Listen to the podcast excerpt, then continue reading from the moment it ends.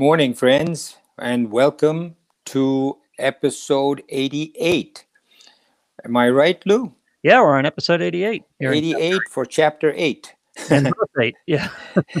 and we are on verse 8 through 14. So, as I said to you in our last episode, chapter 8 is a short one. It only has 28 verses. And this is a new system where I just go through eight verses at a time, seven verses at a time, without going through every verse word by word. Mhm. If somebody's interested in really a detailed uh, description of each word, because every word in every verse means something, and you can find uh, books and videos and tapes and recordings and lectures from swamis who will spend years going through each uh, chapter. So, and you can do that if you're interested. But for the average person, I think they're more interested in just a general version. And I realize that now as we're getting through to chapter 8. So, in this chapter 8, verse 8 through 14, this topic is that through ever fast yoga and meditation, through doing yoga and meditation again and again and again, constantly, consistently, without fail, blocking out all other thoughts, you reach Brahman and you become self realized. So, verse 8 basically is telling us that when you want something really bad and you're just committed to that 100%, whether you be, I remember going through medical school or studying to be a doctor, whether you're an athlete, whether you're a musician, Right. if you really want to achieve that goal, you have to just focus on it to the detriment of all of your other interests. You have to be focused 100% on it. And this verse, this chapter says, if you think a certain way, uh, you will become that. If you want to reach Brahman and you keep thinking on it, you're focused on it your whole life, you will become that. So, it also suggests, and this is what we were talking about last time, that what is your thought at the time that you die? If your thought is on Brahman, if your thought is on God, you will get to God. But it doesn't mean that all your life you think about achieving power or fame or becoming a president or getting lots of money, that you're going to just say the thought of God at the time you die and you will reach there. No. You have to be thinking of God consistently. And at the time that you die, that's the thought that will come to your mind and you will reach there, not just because of the last thought, but because you've been thinking about it your whole life. But then, in order to do that, to meditate like that, to do yoga, you have to make the mind steady and calm to meditate. How? Because the mind is made up of habits. You have a habit, not just from this life, but from all your previous lives, thousands of lives. Your mind has developed habits that you can't control. It becomes very difficult to get through those habits of thinking a certain way. A person who is addicted to food is going to be thinking about food, food, food, food all the time. It has to be broken out of that habit, it has to be trained. Now, we've seen people who have dogs. I've never had an animal or a pet as a dog, but when you go to some people's homes, you see that their dogs are totally out of control. Yeah. Not trained at all. Uh, one friend that we have, we go to his and her house, and the dog is jumping up at the table and wanting the food from the what everybody else is eating and Right. the host will just keep feeding the dog from their plates and the dog is being a nuisance whereas i've gone to europe more so than over here and the dogs are come so well trained they will sit under a chair for the entire period in a restaurant outdoor restaurant the dog will be very quiet not barking not making a sound. The smell of all kinds of food going around and the dog will not move. Mhm. so that's a training of an animal. You've seen lions being trained in a circus elephants being trained dolphins being trained. Our mind is just like that. You can train it. That word of training in uh, sanskrit is called abhyas um, in in marathi uh, abhyas means study but it also means train to train your mind to be a certain way and that training you can uh, for for disturbance from within you. So when your mind is uh, you're doing something and your mind starts to be disturbed from within, right? So, oh, I want to get up. I want to get myself a cup of coffee. You can, with abhyas, with training, say no. You just concentrate, and it helps your concentration. Then there's something known as discipline, and that discipline or education is called in Sanskrit vairagya. It's the to educate the mind about how to fight the objects of the world and the world itself and the pleasures that these objects bring you. So with vairagya, you can dissipate, you can disassociate yourself from the world, the objects, and the pleasures that these objects bring to you. So mm-hmm. with abhyas and vairagya, training and education, your mind can be trained to uh, be calm, to meditate, and to be steady, just like an animal. So then you say, okay, well, how am I going to think of God? To constantly remember God, you're telling me I should say God's name, I should think upon Him, I should think of Him or her, it. How do I do that if I don't know what God is like? It's impossible to comprehend Brahman, right? We've said right. that is hard to comprehend. It's the nature of your memory, your thought process. If I ask you to think of something that I ask you to think of an apple, immediately the thought of an apple comes to your mind and you can visualize it. You can probably even smell it and you can close your eyes and think of what it tastes. All of those perceptions come by because you've had apples many times in your life. If I ask you to think of a place that you can actually close your eyes, think of it, visualize it, smell it, all those comp- perceptions will come back. If I ask you to think of something you've never been to, never eaten, never seen, never perceived in any way, you cannot bring that to your mind. And that's what Brahman is. Yeah. Since you've never experienced Brahman and it's beyond comprehension or perception or thought or emotion or anything, you cannot think of Brahman, right? You right. cannot think of a place or an object that you've never seen or experienced. So when I say, when the scriptures say, think of God cons- constantly and consistently throughout life and you will get there, you say, but how? I don't know what he is like. So in these verses, the Gita tells us that God is everywhere. He is being all. He is we know he knows all. Being all, he knows all. He, God is very, very, very, very subtle. Now, all of us refer to God as He. It's just a habit that we can get out of. It's easier than referring to God as an it or she because it's a force, it's a power. We don't know what it like. The only analogy is that electricity. So, how can you visualize electricity? I say, I need to turn on the light. The light comes on. What does electricity look like? You don't know. We don't know. It's inconceivable. It's like the thought process, the electricity that goes if I prick my finger and then the next thing is I experience pain in my brain. Right. How quickly did that pain get go from this finger that I pricked to my brain, all through the nerves in my body and all the way up here, in a fraction of a second. And how? It's inconceivable. So in this, these eight pointers uh, in the Gita, it says God is omniscient, and we can look up these words: ancient, ageless, eternal, all ruler, controls and rules over everything. Nothing happens without God having made it happen. Now, be careful. Don't misunderstand. God doesn't determine what happens to us or whatever, but because of God, it happens. So, I, I, Lou, I want to make sure that I'm clear with this. Yes. God does not determine what happens at all, but He makes things happen. Right. In other words, our karmas determine what happens. Good things happen because you've done good things in the past. Bad things happen because you've done bad things in the past. God doesn't, God enables these things to happen. And we can talk about that more at some point. If you have questions, write to me. We well, can talk about what that does. But God didn't make that an accident happen. People often say God did good things, God did bad things. God didn't.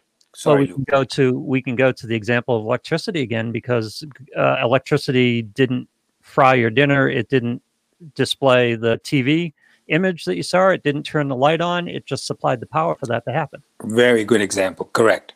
So God is minuter than minute, smaller than an atom, supporter of all. Without God, the universe wouldn't exist, the cosmos wouldn't exist, the world wouldn't exist. It's in God has an inconceivable form. God is the last two are effulgent like the sun, meaning the sun emanates light, heat without requirement for another body to provide that to the sun, right? Not like the moon. The moon requires, in order to shine, the sun to be there. Without the sun, the moon is dark. So the sun reflects off. The moon is not effulgent, the sun is effulgent. And the last one is beyond darkness.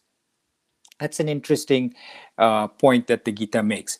Yeah. Beyond darkness, it means really beyond ignorance. So just like you say, I know, right? I know that I know. If you ask me, do you know your two times table? yes i know my two times table i know i know my two times table right. but i also know what i don't know right so if you say can you multi can you do you know your 87 times tables i say no i just know 87 times 1 is 87 that's all i know i don't know 87 times 12 i don't know 87 times 7 i know 87 times 10 is 870 but that's all i know right. i don't know my 87 times table so I know what I know. I don't. I know what I don't know. Similarly, if dark light comes from the sun, darkness also comes from the lack of sun, but it's not purely lack of sun. There is not knowing, just like not knowing, there is lack of light, and Brahman is beyond that. So the other question in this is the final step. At the time of death, the thoughts should be on me. This we discussed in our last episode. Similarly, it says, when you have thoughts on me at the time of death, then you will reach me. We talked about this. I don't want to go into it again. If you're interested, please go back and listen to um, verse uh, episode 87. So, in this point again, since it's brought up in these verses, it's like Prince Siddhartha. He was a prince, he was going to be king his father did not want him to go towards religion. An astrologer had told him that this prince of yours is going to be one of the greatest religious uh, mm. teachers. And the king said, absolutely lock him up in the palace. Let him never leave the palace. And Prince Siddhartha escaped, went into the forest, and became Buddha. So, what happened? Prince Siddhartha, in essence, died. He yep. didn't die physically, but he died because he became Buddha and he became uh, the great Buddha. So Prince Siddhartha died, Buddha was born. So that is the death also, as we talked before. Right. So in this, the important thing to remember is this quality of life. Like when we say life, everything in these scriptures, in the Upanishads, is given scientifically. So we talk of life, and you say, well, what does life look like? What kind of energy is life? We don't know, right? What the scriptures say is it is divided into five portions, minimum. One is called prana, and prana is the life force within us, also referred to sometimes as breath. So prana comes in, right. and that is prana, but also the life force within us is prana. And apana is excretion excretion not just of breath, but also excretion of everything else sweat, urine, feces, earwax. All of these things get excreted. The body needs to take in certain things and excrete certain things. So, prana and apana is all forms of this life force of ours. And saman, saman means equal. In the life force, neither can be excessive you cannot excrete more than you took in, and you cannot take in so much that you don't excrete it. It has to be equal. So that's also a force within us that makes sure that whatever you take in, you give out equal. In you take in a certain amount of breath, oxygen, carbon dioxide, whatever there gases there are in the air that you breathe, you have to excrete the same amount. You take in a certain amount of food, and you will excrete that in the form of sweat, feces, urine, and energy, just glucose, just metabolism. The samana is equal. Next is vyana. Now, vyana refers to the circulation of all the fluids in the body, not just blood, but um, uh, lymph. Lymph uh, goes through the lymphatic system, Right. uh, all the other fluids, and there's many of them that the body has. It all has to be circulated, and the vyana is the life force that consistently circulates all of that. And acupuncture, I went for acupuncture. Nothing was helping me. And I finally went to a lady who was practicing acupuncture, and she was well written up in the internet. And it was amazing what she did. In one session, sitting with her, she took away this pain that no medication, no amounts of treatment was able to. And which I said, How did you do that? What did you do? And she says, It's all a matter of these forces within you. And I knew exactly what she was talking about, although I didn't understand it. She said, There are forces that go from point to point in the body. Right. And those forces are misaligned or blocked at certain points. And all I do with these needles in specific points, which are not even related to the points that I was having pain in, right. she was able to correct that uh, vyana. That's that force. And the last one is udana. Udana is the subtler energies within us that we don't know of consciously. So we have a subtle force such as consciousness, or, or sorry, conscience. Conscience, we have, it's called sukshma buddhi, the ability to think of things that are extraterrestrial, the things that, to think of is this right is this wrong those are different thought processes and stuff than the conscious and that is known as udana so 11th verse talks of om and how important it is to meditate on om. Om being the um, one syllable single syllable a sound that is uh, u, mm. books have been written on the meaning of om. And what this verse says is that if you concentrate on om and meditate on om it's the same as meditating on brahman. Verse 12 talks about controlling all gates of your body.